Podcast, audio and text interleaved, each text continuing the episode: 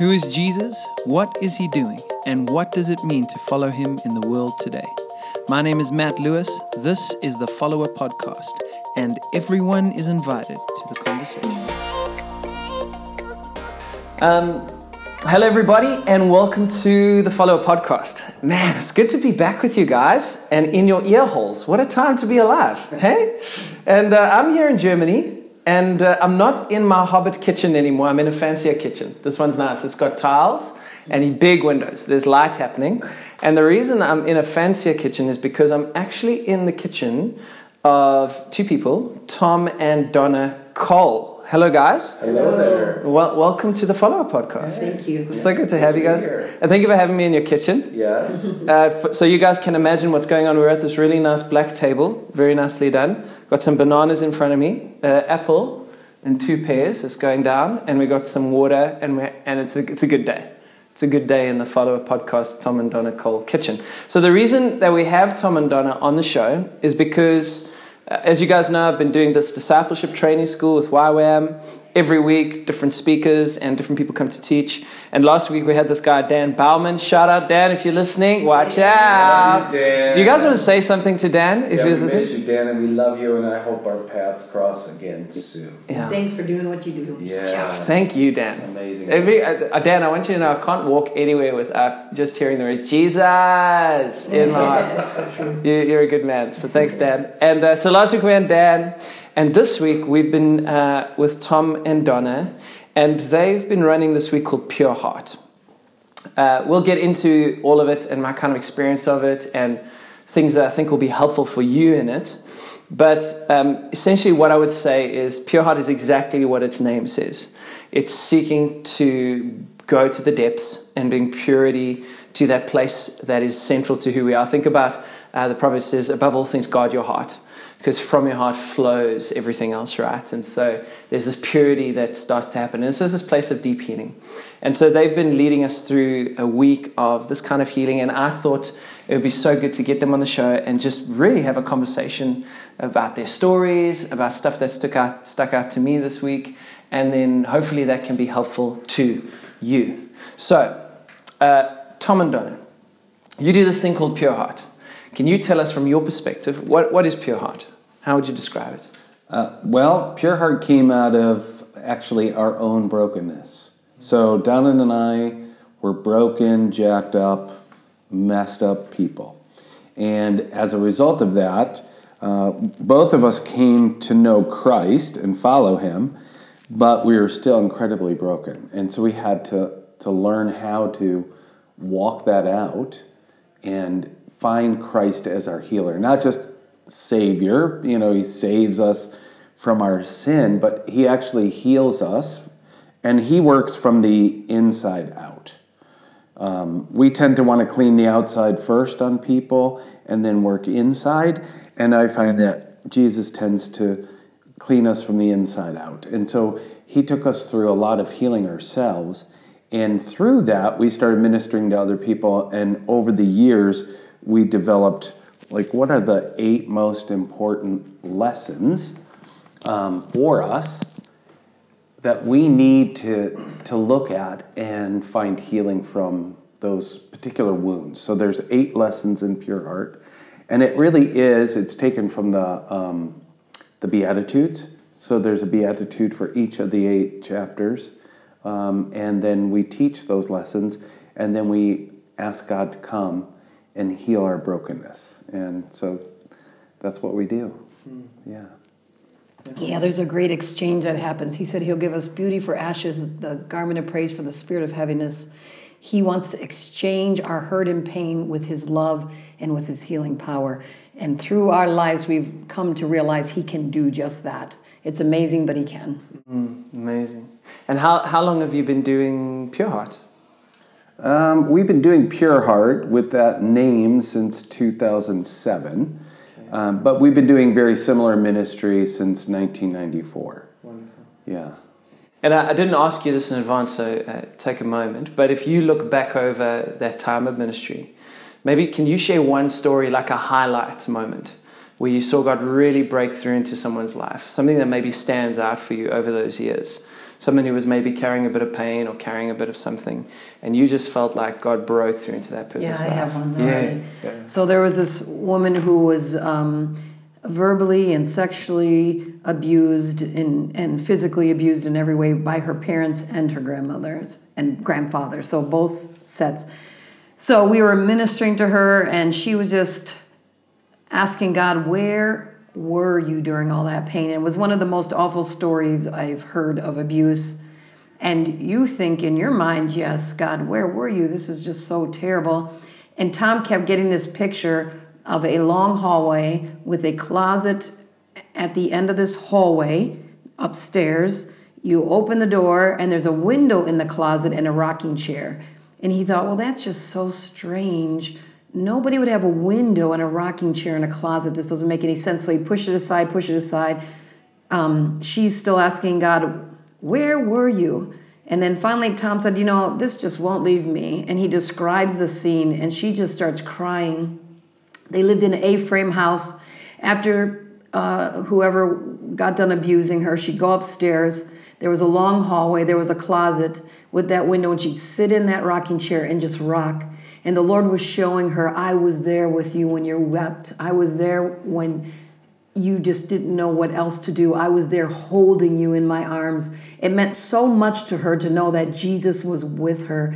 People will use their free will wrongly. It was never God's will for that those parents to do those things or their her grandparents. We know it says fathers don't provoke your children to anger. It says uh, husbands lay down your life for your wives. God tells us how we're to raise our children. That's how, why we know it was not God's will. But in Romans 8, he said he will work all things together for the good. It never says he causes everything, but he will work it together for our good. And now that woman knows God in the deep places of her heart. She radiates the joy of God, and one day, with for all eternity, He will wipe every tear from her eyes. In fact, that's the same time the Lord showed me because she was also wondering why was she born in this family.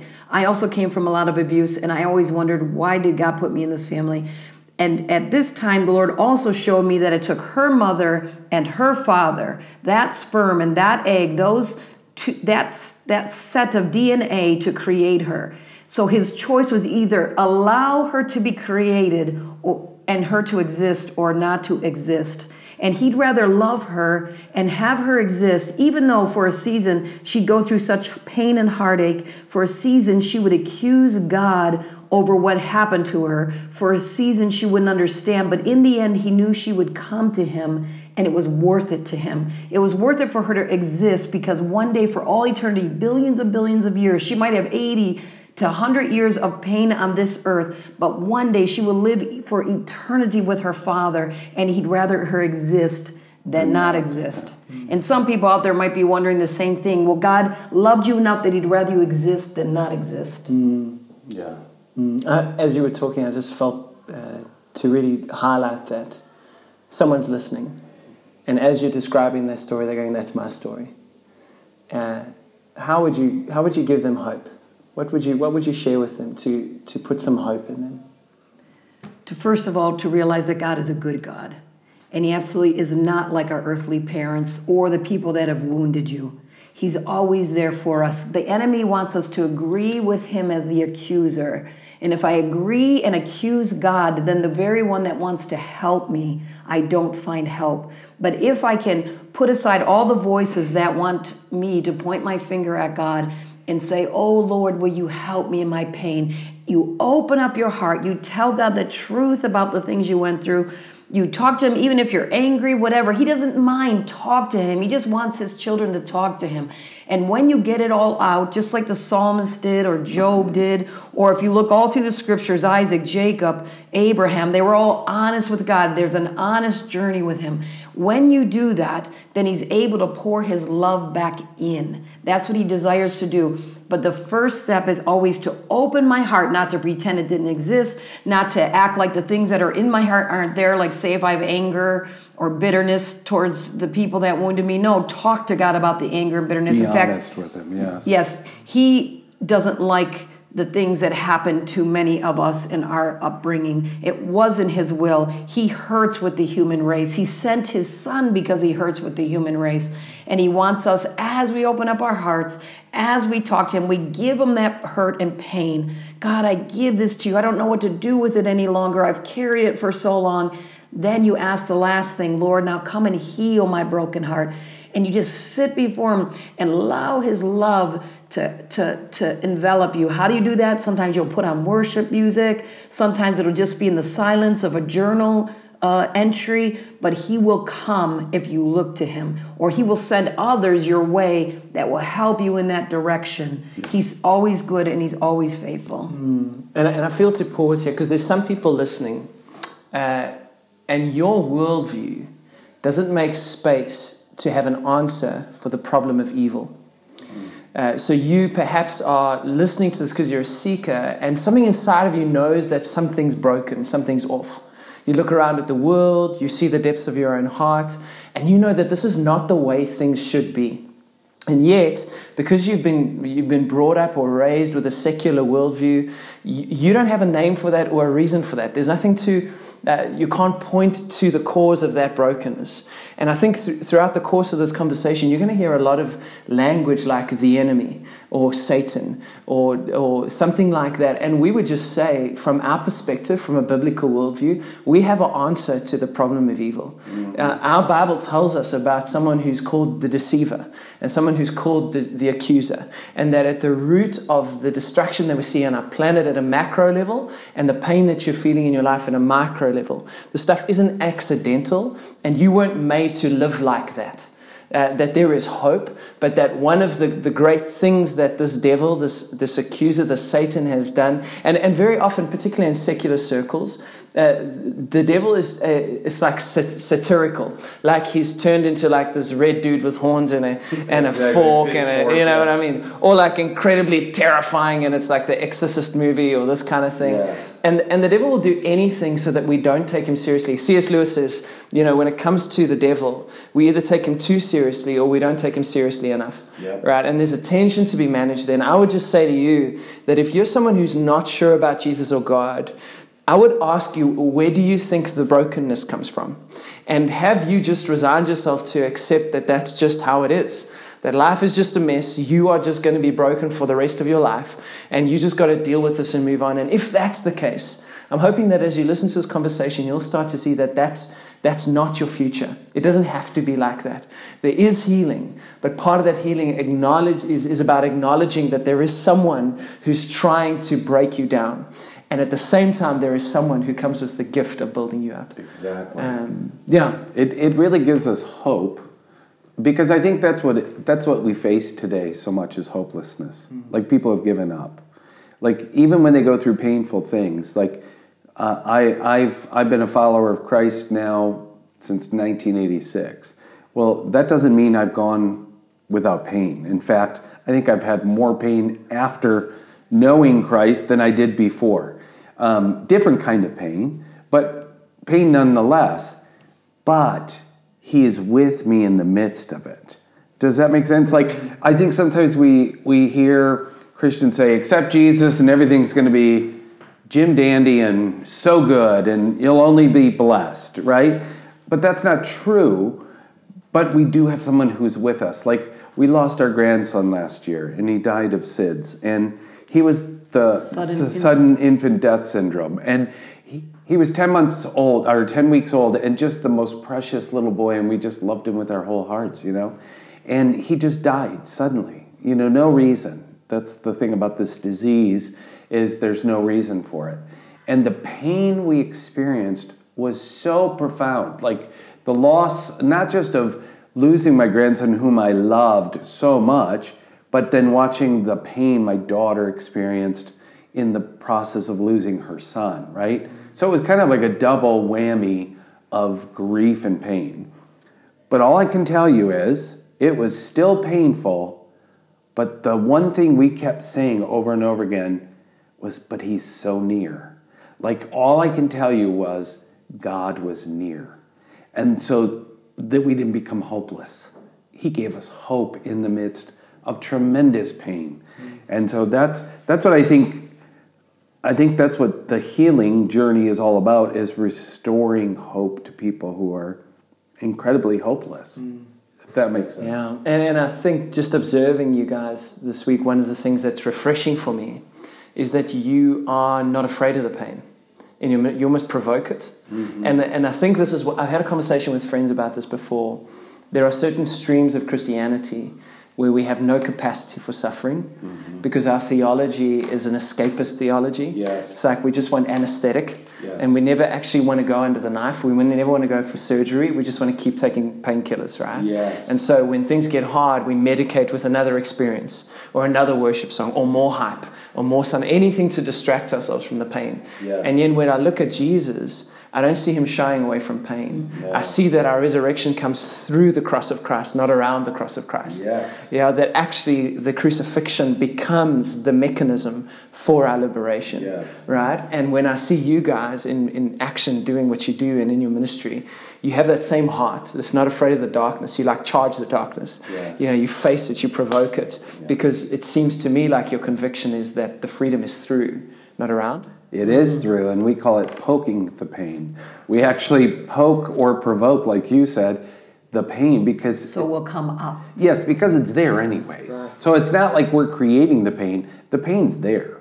Like people have had incredibly painful situations in their lives, and the way they've dealt with it is, like you said, cover it up, push it down, you know, build a wall around your heart, stop trusting. And so, what we do is in, in the ministry times, particularly, first we teach about the mother wound, and then we, in the prayer time, we, we try to help them get in touch with that pain mm. because it's in there, mm. but they have to let it up and out and into the cross.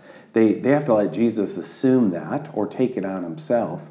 And so that's what we do in the prayer time. So it can look pretty messy and pretty uncomfortable, uh, but we believe that's what gets you on the other side. And it was amazing. We went to a, a training for children who've been uh, sex trafficked. And we just knew this from what the Holy Spirit taught us. Like, we didn't have any formal training or counseling training or anything. And this psychiatrist, she's like a brain scientist. She was talking about how these children who've been deeply traumatized, they all have post traumatic stress disorder, and they can talk about what happened to them like they're reading the news. You know, it's just completely removed from emotions. She said, and until we get them to connect the memory, the, the logical memory with the emotions that occurred, they will never find true healing. And the way that they help people with PTSD is by helping them get in touch with the emotions that happen. And we thought, oh my goodness, that's what we've been doing for 25 years. We just didn't know that it was actually something that changes the way you think and causes real healing. So mm-hmm. it's quite amazing. Yeah, amazing. Jesus said he was acquainted with sorrow. Yeah. He was a man of grief in Isaiah. Mm. We don't we forget about that. He was acquainted with grief. Yeah. He was a man of sorrows. So he understood the human race and what the human race was going through and what he was even going through and experiencing. That's why he's our great high priest, because he is he understands the feelings of our infirmities. He understands our suffering.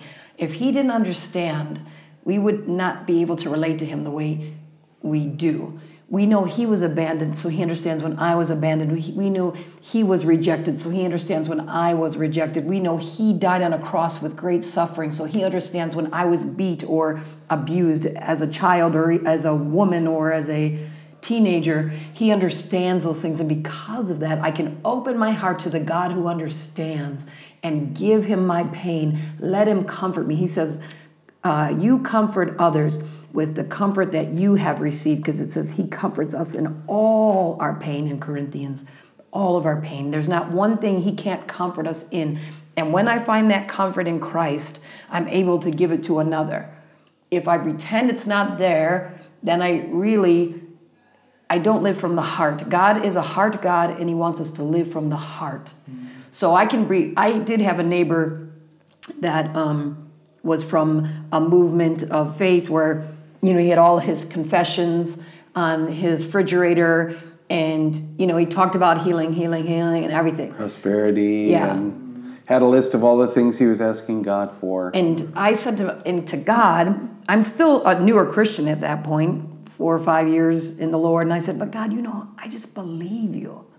Like, I don't think I have to do all that. I just believe you. Now, I know there is such a thing as speaking his word, especially when the when forces of evil or depression and oppression are coming against you, it helps to say, But I can do all things through Christ instead of thinking, Oh, I can't do this any longer. If I can switch my thought life, which I can do it, we know they proven also that the mind can be remolded after 21 days of a new habit.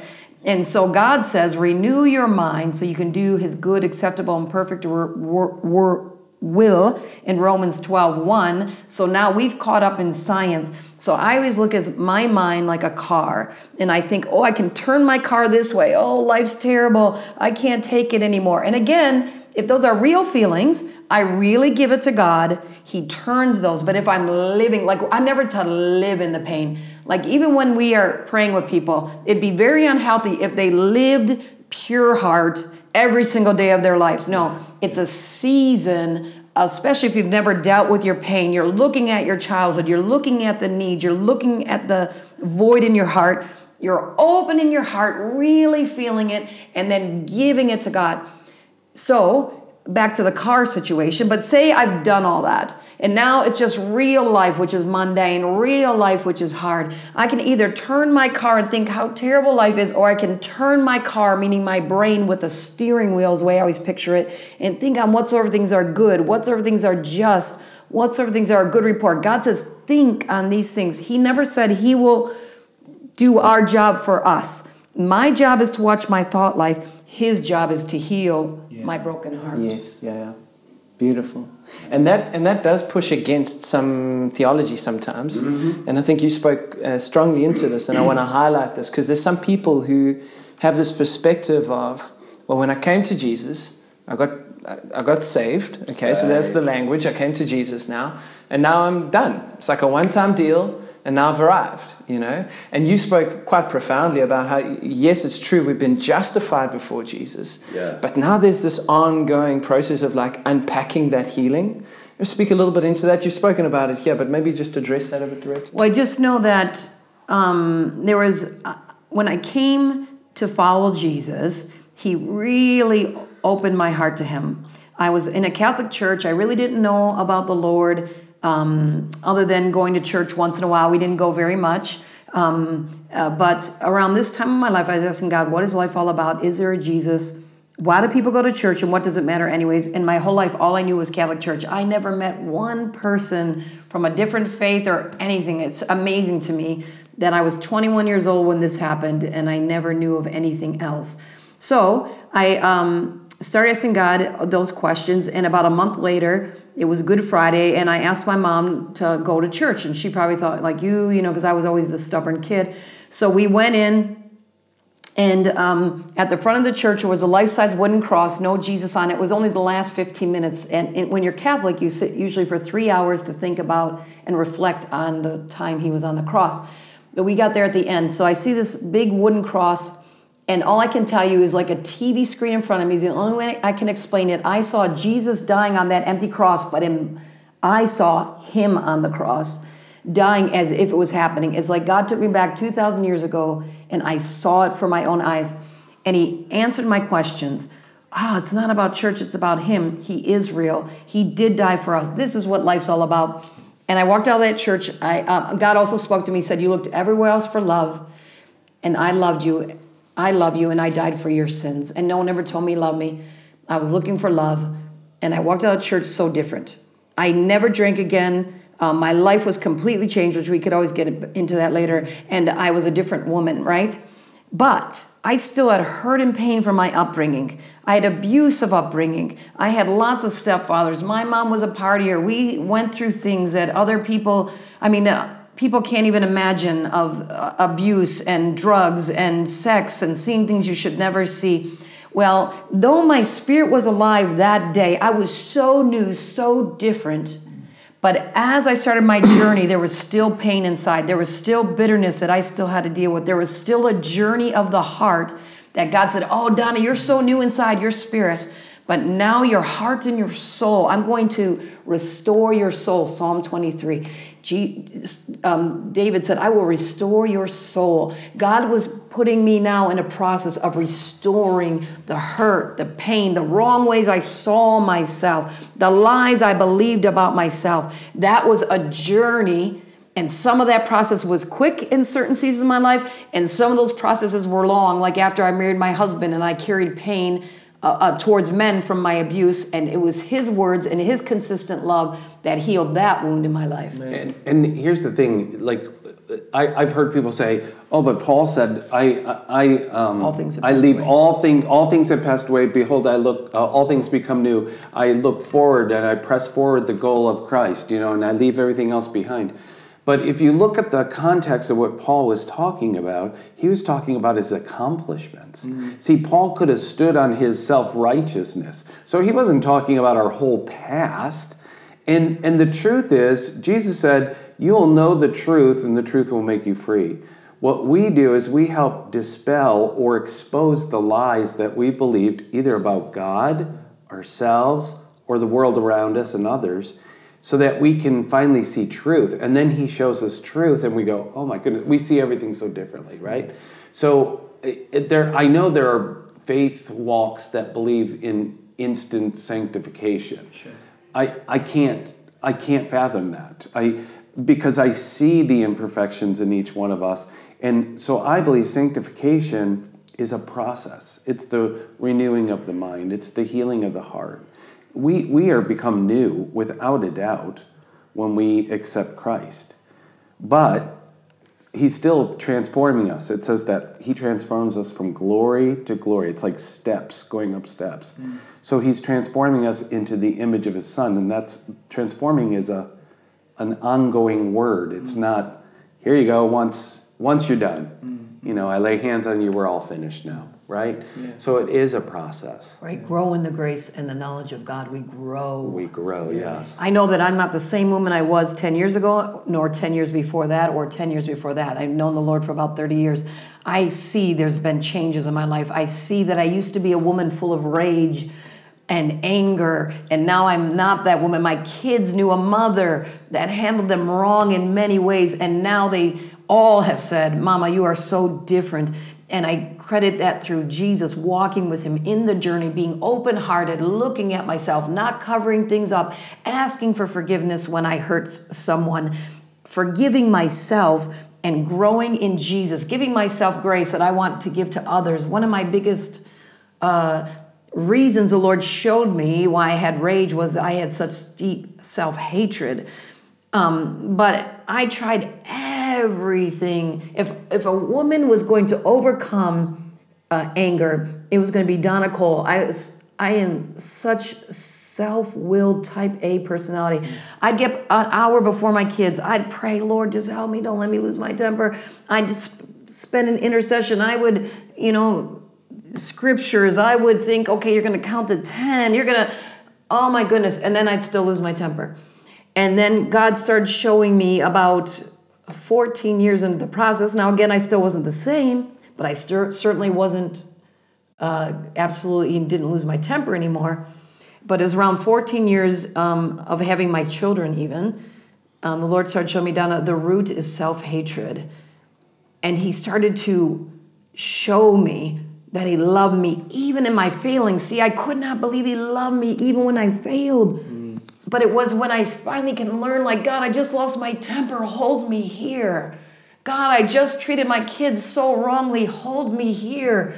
It says in Song of Solomon, chapter 1, you are dark, but you are lovely. So even in my darkness, even in my ugliness, He loves me. I had to learn He loves me. And, um, and then also, one other thing was happening at this time in my life. He started teaching me offensive prayers. I used to lose my temper, ask God to forgive me, think terrible about myself for the terrible way I just reacted, and then forget about till the next time I lost my temper. At this time, the Lord started to show me, Donna, um, you should pray ahead of time. Our Father who art in heaven, hallowed be thy name. Thy kingdom come, thy will be done on earth as is in heaven. Give us this day our daily bread. So these were daily prayers, right? My daily needs. Forgive us our sins, even as we forgive those who sin against us, and keep me from temptation and deliver me from the evil one. So many times I was leaning on self. Self can never rescue self. And mm-hmm. so I started praying ahead of time, Lord, keep me from temptation. And I started praying this prayer Lord, give me your love so I can give it back to you and to others. Thank you for who I am to you. Let me see and love myself through your eyes. I didn't pray just one time. It became, along with about 10 other prayers, consistent prayers. I never knew in the charismatic move, you always just hear believe and it's done. And I was listening to this teaching by a man named Mike Bickle. And in that teaching, he talk, talked about, oh, make me a person of one thing. But then when he got to, because he's taken the word fellowship and making these 10 prayers, when he got to ask, he said, free me from defensive, angry, and foolish speech. And then he said something that changed my life. He said, Through the months and years, as you pray these prayers, you will see that God will change the way you speak. And I thought, What? No one ever told me to keep praying. And so, what the Lord was showing me through the Our Father and through these prayers is that I was leaning on myself to change myself. I can never change myself. For the first time, I was looking to the true God, the invisible God, the one that can do things for me that I cannot do for myself. I was turning my eyes towards Him, and He was changing me along with breaking that self hatred. He had to do both and together. And I gave, I started to give myself grace for failing instead of beating myself up and I was going through a transformation process. And that's 14 years into knowing Jesus, serving Him fully, but not still growing in my faith, still finding keys on how to live before God. Yeah. And I, and I think this is one thing I really respect about you guys um, watching your ministry is that you're not inviting people to a journey that you yourselves have not walked. Mm. And I think for me, there's just such deep integrity in that. Like as you shared your stories and what you'd been through, like you guys, you have um, you've taken the knocks and you've fought the fight in a way ahead of people so that they could walk into that same freedom. Uh, Tom, maybe could you tell us a little bit about how that what that looked like for you and your story? Yeah, um, my my childhood, I always say it wasn't this crazy life um, like Donna's. So much mayhem and chaos. Mine was just quiet dysfunction, hmm. right? My dad was an alcoholic, and if you've ever been part of an alcoholic home, you just don't talk about things. You, you, you, can talk about fun things and laugh and those kind of things, but you don't really talk about your heart. So there was just this underlying, you know, you, we don't go deep. So we, we didn't go incredibly deep.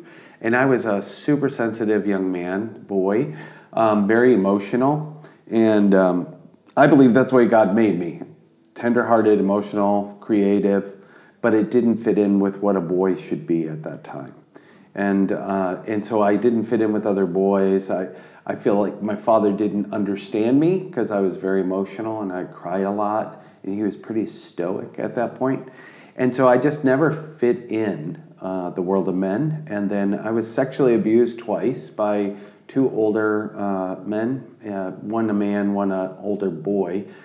And that just further confused me, so that when I went through puberty, it sexualized a, a, a, need that was deep inside of me. And so when I went through puberty, I found myself attracted to men instead of to women.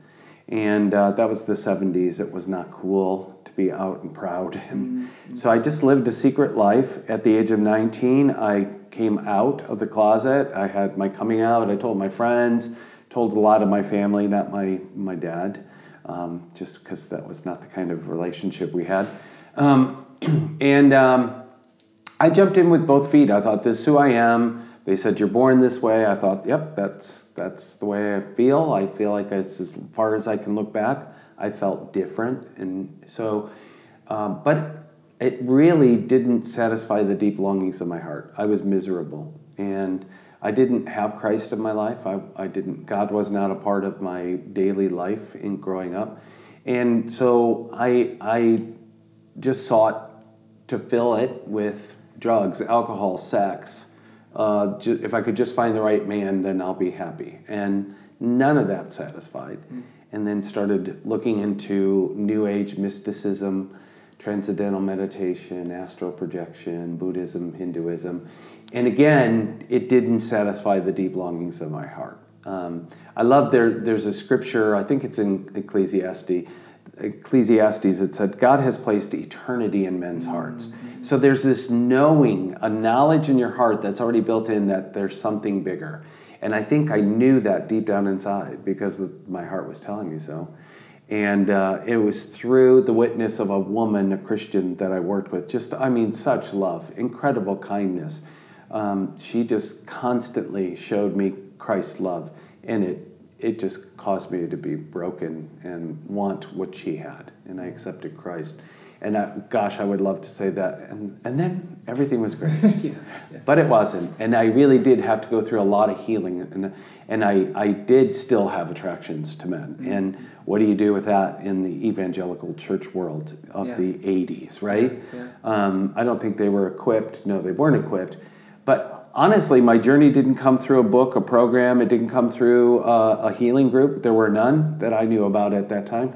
Uh, it came through healthy relationship in the body of Christ and the prayers of the saints, and um, through some gifted people who did know how to pray for God to heal my heart. Yeah. And then and, talk about the scripture that God showed you when you realized because you were going to live a celibate life, and then yeah, I just thought I, I just thought in my mind, well, you know, this may just be my thorn, like Paul's thorn, and that you know I would just always be attracted, but I just would dedicate my life to Christ and I'd be a missionary and just give my whole life to Him. And then I read 1 Corinthians chapter 6, verse 9, and uh, it was King James, so that's how I memorized it. But it said, Know ye not that such will not inherit the kingdom of heaven, no drunkards, nor liars, nor adulterers, no swindlers, nor homosexuals will inherit the kingdom of heaven. And I thought, shoot, I got four out of five, you know? uh, but I kept reading, and yeah. we sometimes don't do that with the Bible. Right. We got to keep reading. And I kept reading, and verse 11 said, And such were some of you, but you were washed and sanctified by the blood of his Son. And I thought, oh, some were some of you, past tense. So there were gay people in Corinth, and they changed, and I had hope. If they could, I can. Wow. And so I never heard of that that somebody had changed, but I had hope that I could. Mm. And he did. I mean, it took years. It really did take years. It wasn't an easy process. Donna transformed, bam, in a moment concerning her sexuality and um, her attractions. We didn't go into that. So I also uh, thought I was born uh, homosexual. And so, really, at eight, I never dated anyone because really, be, I had a lot of abuse. My father was abusive to my mom and my my sisters and myself. And then at age when I was eight, they were married 13 years. My mom divorced. Then my mom uh, married a man that was 10 times more abusive than my father ever was. Then came he was only around two or three years. He um, ended up murdering two people. He was very abusive, so he's in prison right now. So then uh, the next stepfather came, two or three years. He wasn't abusive like the other two, but he molested me and my sisters. Then after that, my mom just had men come and go out of our life. So what I'm trying to say is, I did not have a good upbringing or a good uh, uh, look Role at model. yes of, mm-hmm. of men. Mm-hmm. And so, like Tom was talking about, I started to build walls around my heart, and my wall became, I will trust no one. And so I never dated through high school because when I make when you make a promise to yourself, it's there. And I meant that promise. And so if you can't trust anyone, how can you let anyone in? And so at 18, though, I was working with all these people, and we'd always go out and party after. And this 28 year old man put something in my drink, I don't know what, but the next morning I don't remember anything. And, um, you know, I was uh, in bed with him. And then we went out for like three months. And that's when I came to realize I cannot receive anything from a man, and I'm gay and I'm born this way. I told my mom and went headfast for the next four years of my life. Surrounded myself with my gay friends, um, gay bars, everything of my life was um, in the homosexual arena. And then um, that's around the time. Um, I remember I went into a gay bar one night and I was about to go in and I thought, there must be something more to life than this. And it wasn't the gay bar. It could have been just a straight bar. It was about making money. I also had another inner promise to myself that I was going to make it in life. I was not going to be poor like my mother. And so I took robotics in college. I was top of the class. So by 19, I was already working as a lab technician in General Motors. So I made all this money. Then on the weekends, I'd go party my my uh, heart out, and then go back to work, make lots of money. I had lots of friends. I when I came to Christ, I was not at the bottom. I was at the top. I had lots of friends, lots of money, but I was so empty. And so I remember going to that bar saying, there must be something more to life than this, must be something more than just partying. And that's when I asked those four questions I talked about earlier. What is life all about? And is Jesus real? And so forth. Then I go into that church, I see Jesus die on the cross, like I talked about earlier. And when he said to me, You looked everywhere else for love, but I loved you and I died for your sins. He showed me that little girl who so wanted her father to love her and he didn't, her mother to love her and he didn't. Then that next stepfather, the next stepfather, the other men in our lives, no one loved me. And I felt that. I felt so unwanted. And so when I gave him my life that day in church, something happened that usually does not happen for people. Um, it's like when you hear of an alcoholic, once in a while you hear that story where they never struggle with alcohol again they, the day they gave themselves to Christ. Well, the day I gave myself to Christ, the day I found love, is the day I never struggled with homosexuality again. Yeah. It was amazing to me. I walked out of the church, I never drank again, never um, did drugs again, and I knew I wasn't gay anymore. Mm. But I also was used to for four years i had memories living you know living with women having sex with women um, my whole life was with women. I had an identity. I was used to looking at women a certain way. And so right after that i had no christians in my life. I talked about that too. So i didn't understand i was born again. I did not know that terminology or that i became a follower of christ. All i knew is i found him like i went to church once in a while and I had head knowledge. That day, I always say I crossed over into faith. Mm-hmm. I truly said, I believe He's giving, I gave Him my life. And so, um, what the Lord showed me, He was so good. That's when I learned about my thought life. Renew your mind that you can do God's good, acceptable, perfect will. Think on what sort of things are good, the things I talked about earlier. Cast down vain imaginations. And the Lord started teaching me because I had no Christians in my life. Donna, you are used to thinking this way. Now you need to, again, I always pictured the car, turn your car a different way. And so every day to go to work, I'd pass the gay bar that I spent four years every night at and every weekend. And so when I would go past my gay bar, I'd literally turn the other way and I wouldn't let my mind go to the memories. I wouldn't let my mind go to the the thoughts and the feelings and all the things that I experience, I would think on what sort of things are good, just of a good report. So it could have been a flower. It didn't matter to me. I think about a flower and how beautiful it is. Or I might think about scripture. I could do all things through Christ, but I wouldn't let my mind go there.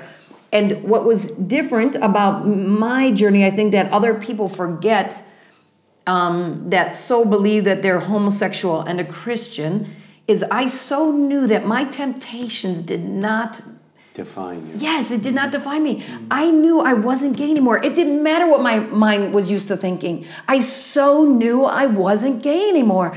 And now I was in a process of changing my thinking. Right. It took a little while. I had certain habits, but it didn't matter. I always tell people it doesn't matter what you're struggle with. If I was a s- straight girl and I slept with a bunch of guys and I had a lust issue towards guys, I would have to do the same process. God is, we are not a victim. I have to do that no matter what. I, if I'm an alcoholic, I'm going to have to turn my thought process. I'm going to have to say no to certain things. It's all the same with God. God was not asking any more of me than He asked any of my other friends that came to Christ but struggled in different areas. We all have our struggle. In my brokenness, I thought another woman would fill the deep void in my heart. Through Jesus' love, I came to so realize it would not be in another woman's arms. It wouldn't even be in another man's arms if I was went that way. It was through Jesus first, Him filling my heart and my life, and then four years later He brought my husband.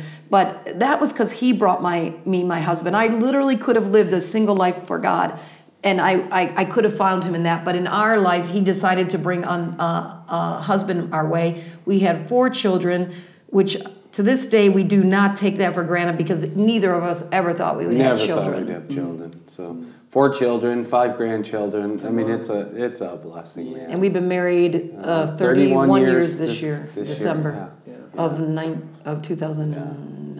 And I'm so grateful for that. man. I mean, I don't know you guys that well. Hopefully, that'll change with time. Yeah, but um, yes. you guys are a gift. You're such a gift to the world and a gift to the church and a gift to me in my life. God's healed me in profound ways over these. So three, what did God do for four you through pure heart? Whew. Uh, so I think for me, here's here's there's so much, so much, and we we know we can throw this around, but uh, so much that stands out. Two things that stand out for me profoundly from this week of my own reflection. Um, when we were doing femininity, true femininity, and uh, we went out as men and we were praying together and doing this thing of confession, which is also beautiful, such Yes. beautiful confession. And we came in, and as we came in, I mean, we came into a war zone. Yeah. It, I, I don't know how else to say that, I, you know, and without cheapening or dishonoring that moment, it was really, really intense Yes. really intense. Um, and as I walked in, my first sort of reflexive response was that I need to leave. I need to get out of this room. I feel like I'm intruding here. I feel like uh, like this is too much. And I just sat with that for a while, and I felt like this impression from the Lord saying, "No, no, I actually want you to take all this in. Yes. I want you to look. I want you to see, um, because I want to leave you almost with a mark of what happens when you partner with with a toxic way of treating women." Yes. like Matt, somewhere else in the world, there are women who are experiencing the same kind of emotion or have because of what you have done, Matt, or because of what you have been complicit in, what you've partnered with, uh, both actively and passively, right? What you've said is okay.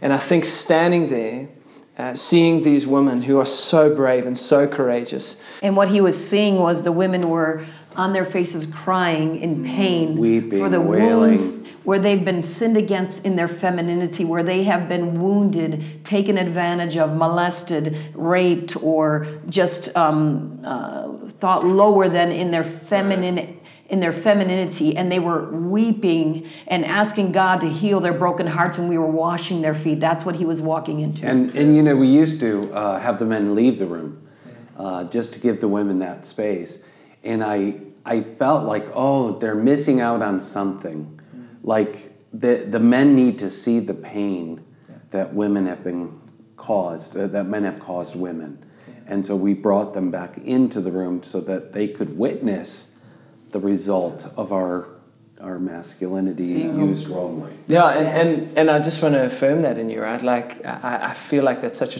a, a right thing that you allowed us to do. Because at, at first it, it, there was a shame thing.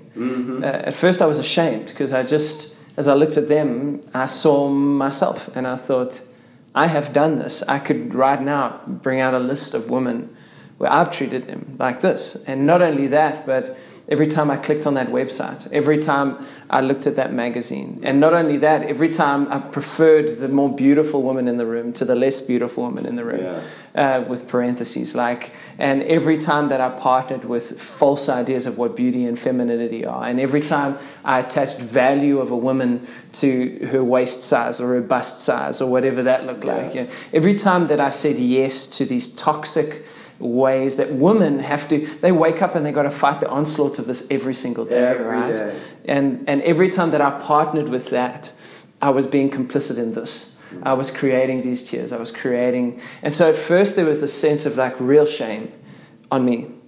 And then i felt the lord meet me in that and he was like no no it's not about shame. It's okay. So so there was there was like a personal ministry that was kind of happening while this was all happening. Then, what was interesting as I followed myself in that space is it shifted to anger. I'm really, really angry with the devil. Mm. Again, guys, the, there, the devil's real. And the, and the Bible describes the Satan, the deceiver, the accuser, as a lion that's, that's roaring and moving around wanting to steal, kill, and destroy Yes. you. Like, he's not playing around, his intentions are not subtle. His deepest desire is to rip us apart. Like, that's what it is. And you stand in that room and you hear the wailing of these women and you realize that that's exactly his intention. And, I, and there was like this, um, what I feel like was a righteous indignation that rose up inside of me. I was so angry at him. Yeah. And I was so, uh, I was furious. That he would do this. Because you, again you got to remember i've been with these people now for five weeks. So these are my friends right? Mm-hmm. I've walked with them through the forest. We've spoken about deep things. We've prayed together. These are not just abstract people. These are my friends. And i'm looking at the pain that this this this satan has caused in their lives and then used me manipulated me to be part of that. And I was so angry with that, right? And then I feel like there was this, this, this third movement, which was like um, almost like a right responsibility, where I felt like, okay, God, I need to make a decision in this moment as to what I'm going to partner with in my life. Like, which story am I going to be part of writing? And if I'm going to be part of writing a story of healing, that's not going to come by accident. I've got to actively choose to resist these stories. I've got to actively choose to put the magazine down, to turn off the TV. If I need help, I've got to get accountability. I've got to, if I've got to put filters on, I've got to put filters on. I've got to stop. You know, as men, we tolerate such a low level of holiness So in our circles, and you and, and I can't afford to. Uh, tolerate that anymore. I can't afford to allow that to be true in my life. I've got to lift myself up to God's level of invitation when it comes to holiness, right?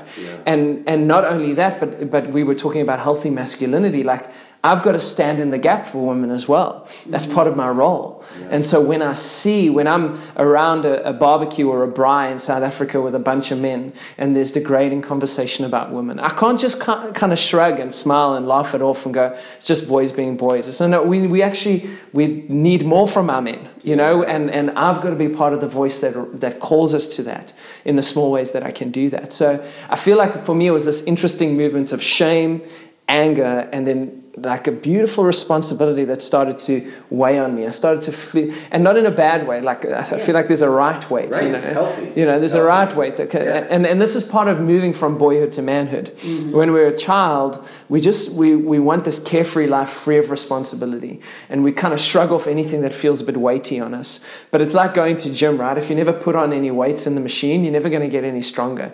And so when we grow up into masculinity, there's a so God puts some right weights on us so that we'll step into some of those weights and start to lift them. You know, Yes. and I feel like there's a maturity that. Uh, the beginnings of which I think started to stir in me as I watched that. Yeah. So Um, good. I don't know if you guys have thoughts around that as you listen in. No, I think It's that's really that's exactly what we do want to happen. yes. That that's the exact um, result that we pray will happen every time. Is that men will uh, awaken to see how we've partnered in seeing women as less than, and seeing them as objects and objectifying them, and um, I think watching them in their pain is what really is really powerful.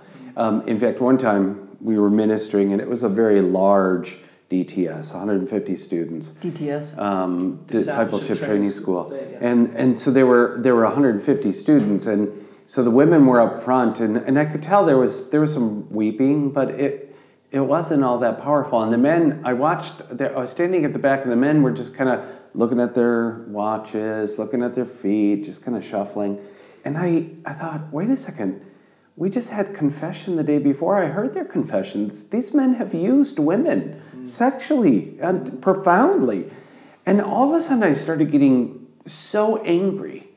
Um, and and I, I mean, I'm not used to like that kind of anger. I'm just not an angry person. But I started getting so angry, and I'm like, God, I'm so mad right now. And I knew that God was saying, So am I. Mm-hmm. And all of a sudden, it just rose out of me. It was like this, this trumpet blast of, I screamed at the top of my lungs, It's not okay. It's not okay. And as I screamed that at the top of my lungs, the women began to wail and the men fell on their faces and began to weep in repentance. And I think because they didn't get that peace that you did, that they, did, they didn't just go from, oh, this is so sad to see them hurt, but oh, I'm, I'm angry at what the enemy's done to them and what my actions have done. Um, and so, yeah, that's. And we do have Pure Heart. If anyone needs this, the whole seminar is on YouTube. If you put in Pure Heart Intensive, you will see all eight teachings and the ministry time. So you can sit before God in your own um, pain or the, wounds that are in your heart and give those to God. So the, ch- the chapters cover um, admitting your need because we all first you, the first and foremost you have to say you have a need. Then comes mother wound. Again, we're not pointing fingers. It's just our moms and their weakness have um, maybe not met all of our needs or loved us the way we needed to be loved, or might have been more broken like my mom and even have entered into abuse or neglect. And then comes father wound with the same thing, and then comes confession where the enemy likes to point fingers at you when you know you've done wrong and God wants to shame. Yes, God wants that shame. He wants to set you free from that. And then comes true femininity, what we're talking about now. How did God really create women? And then true masculinity. How did God create and design men to stand up in their manhood? And then comes forgiveness, always at the end of the week. Because unless I went through my pain, unless I've gone through my bitterness, unless I've acknowledged that people have wounded me, I can, I can pray the good Christian prayer, oh, I forgive, but it won't do anything because it's just, ooh, that's what good Christians do. You're, you know you're supposed to. God never said to forgive from the head, He said from the heart. Yep. And so I believe Pure Heart's designed so that by the time you get to the forgiveness, you're able to forgive because you know somebody loves you. You know somebody came and put their arms around you in your pain. We didn't just discard it and say, oh, it didn't matter. No. Get re- over it, get up, and move on. Yeah, the reason you have to forgive is because people truly hurt you. And so we designed it at the end so that by that point you know you have been understood, you've been loved, you've been heard, you've expressed, and you're able now to release the people that have wounded you deeply so that you are set free. Forgiveness is for your Yeah. heart. And then lastly, um, oh, and we do always say forgiveness and trust are two different things because that holds people back. Just because you forgive someone does not need, you have to trust them. Forgiveness is for your heart, trust is something someone has to Yeah, and then the last chapter is the true self, and that's who who am I after all of this? After facing my wounds, getting my healing, who did God really make me to be? Yeah. So we have a book um, you can also get on Amazon called Pure Heart by Tom and Donna Cole, C O L E. So the best way to do it is to read a chapter, then listen to the teaching on YouTube. And then if there's the ministry times, you just sit before the Lord. And we've gotten so many emails of people being set free from just doing that process, people be- being set free just by the book. But I believe it's even deeper if you can do both and because it stirs up the stuff that we pushed down our whole lives. And if I can get in touch with that and get in touch with my true heart, then I can truly give it to God and does not have to control my life now. right. And I'll, what I'll actually do, guys, is I'll put that link uh, on the podcast. So if you go to the Podbean podcast, you'll see the links there, both to the YouTube channel and to where you can get the book. And my my encouragement to you with the book would be to say, I've read it, and uh, there are like prayer activities that are in the book, and there are Yes. Yes. reflection activities. And my encouragement would be, if you go through the book, don't just read through it. It's very easy to just read it at a superficial level. Yeah. Really engage with it. Really go through those act- activities. Tom and Don have done such a beautiful job at giving you tools that will try and lead you into these places of freedom. And ultimately, nobody can force you into freedom, right? No, Like, no. You've either got to come ready, uh, you've got to come ready to face the, the fear, Yeah. or not, you know. Um, and then as a closing thought, and I, and I thought this will be a good way to kind of wrap it up uh, today, uh, because it ties into facing fear. And I think this is probably true for women as well, but I can only speak as a man and, and our experience today. We looked at the true masculinity thing. And we were actually talking in the break around how very often vulnerability is seen in feminine terms. And actually, how, you know, as men, we, we have a lot of bravado around how cour- courageous we are. Yeah. And yet, the thing we're most afraid of is this vulnerability issue. And so, it's the one thing we never seem to find the courage to face, right? Uh, and today, we just saw a, a group of men in a circle, like on their faces before their father, just like pouring themselves out in this inc- incredibly, what I found incredibly courageous Yes. and incredibly masculine. Like Yes. it was a strong moment, it was a powerful moment. There was a bit of a almost like a warrior spirit around it, Yeah. but incredibly vulnerable and tender Incredibly and sensitive. You know, Yes. would you speak into a little bit of that? Yeah, I, I you know I think that the the issue is that we've come to believe that men are supposed to be just logical and not in touch with their hearts. But if we see our example, Jesus, he was so in touch with his heart. He was so in touch with that that side, that soft side. You know, like we see him. It, he talks about he looks over Jerusalem, weeps oh, how I long to gather them like chicks under my wings, right? So we see that, that other side of him. And um, just in the ministry time today, it was so powerful. Um, where men first confessed their passivity and how, how they've given in to just letting life roll over them and haven't taken initiative, but then to confess their fears to each other.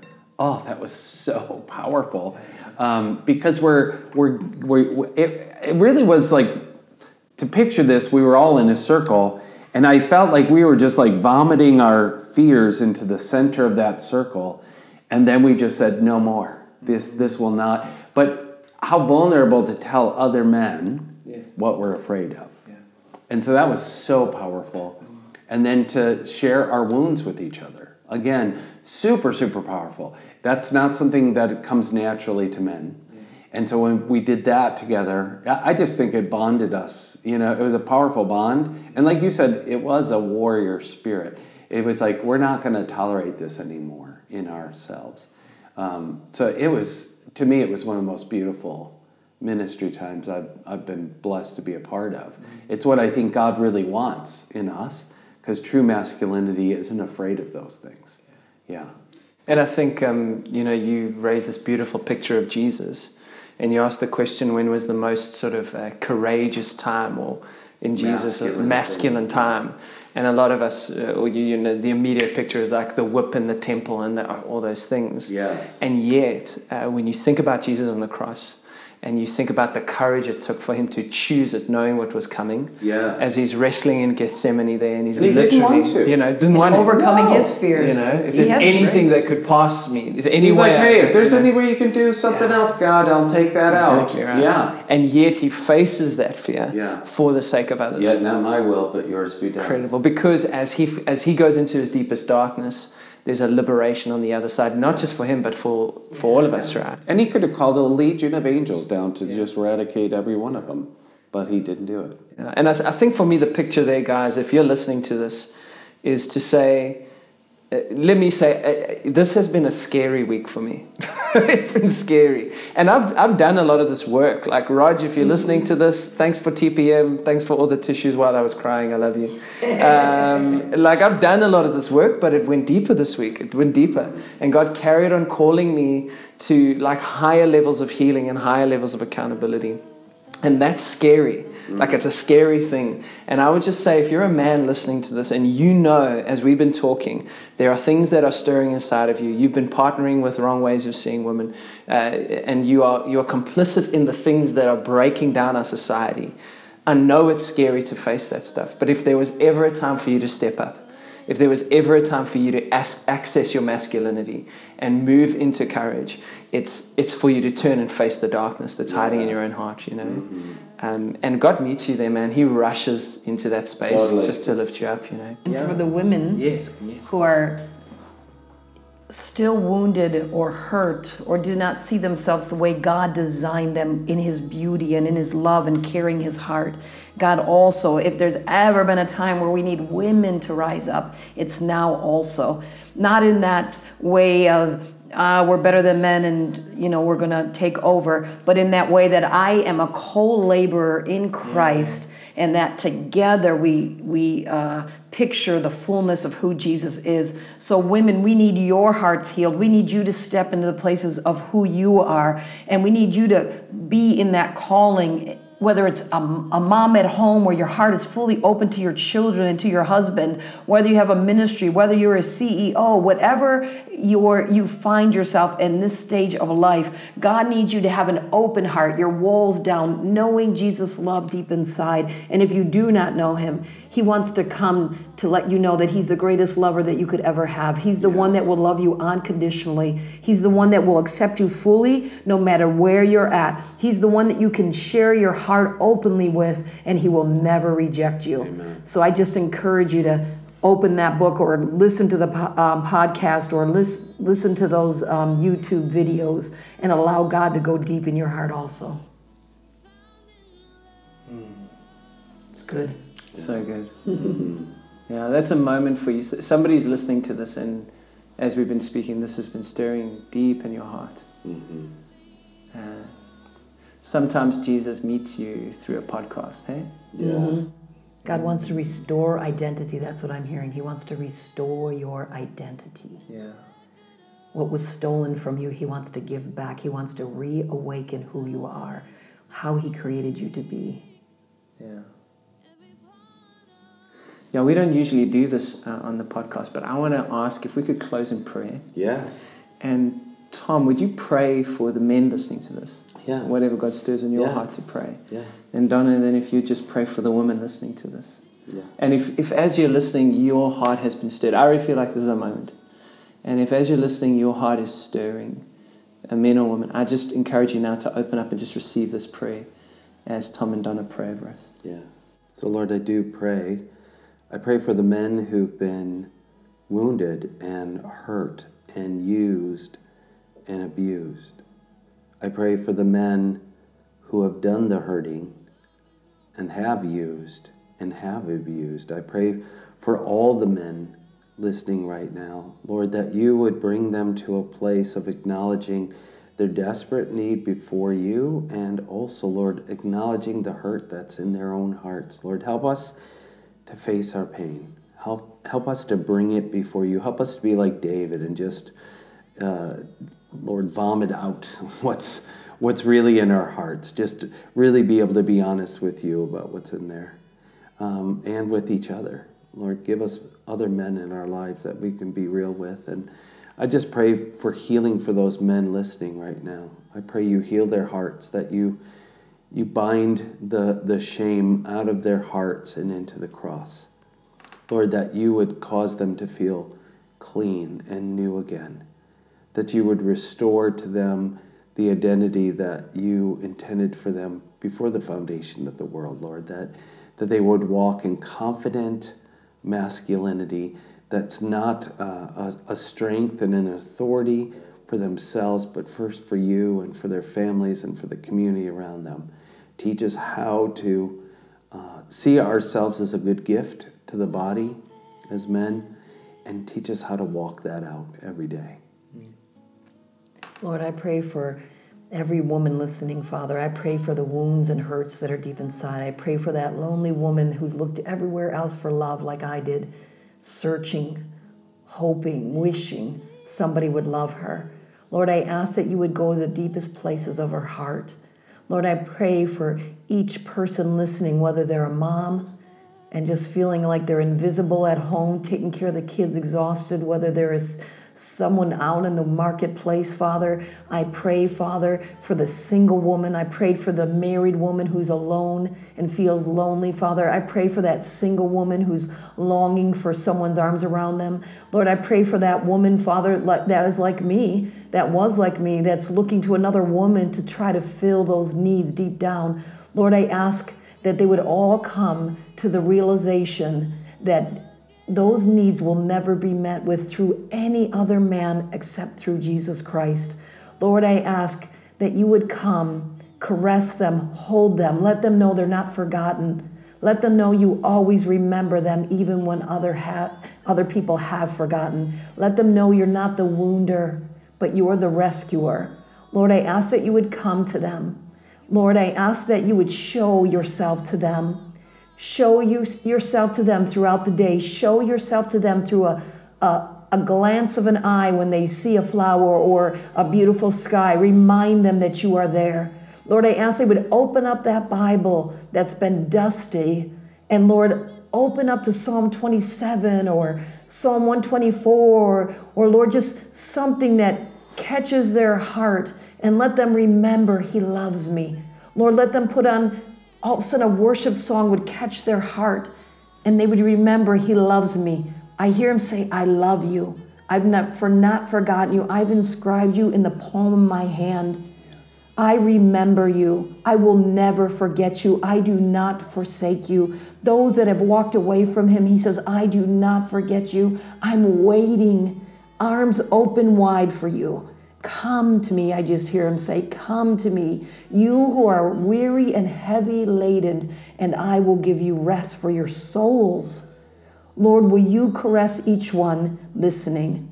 Will you let them know the reality of Christ in their lives? Will you show yourself strong on their behalf? And will you be their protector? And Lord, send someone alongside them that will represent who you are, that will put that arm around them, Father. I ask that in the name of Jesus Christ. I ask that they would recognize and realize you're with them in the journey. Yes. In Jesus' name. Amen. Amen. Amen. And uh, if anyone wants to reach out and get hold of you guys, how could they do that? Yeah, Social so media? we they go to our website. Actually, our book is there and the videos are there. Um, it's www.pureheart.rest. Okay, awesome. Social media, Instagram, Facebook. Yeah, Facebook, uh, Instagram. Mm, us was good, we personally, gotta get better. We got to get better at Instagram. But it yeah, but Facebook, we have uh, Tom and Donna Cole page and uh, uh, Pure Heart page. Yeah, yeah. Guys, thank you so much for your time. Hey, thank, Thank you. you. It's been great getting to know you this So week. good. Yeah. Yeah. Hopefully this won't be the first. I don't think so. Yeah. I don't think so. Cool, guys. Thanks for listening. Uh, we love you a lot. Uh, If you want to chat, you can get hold of Tom and Donna or get hold of me, mattlewis.co.za. Let's, let's stay in touch.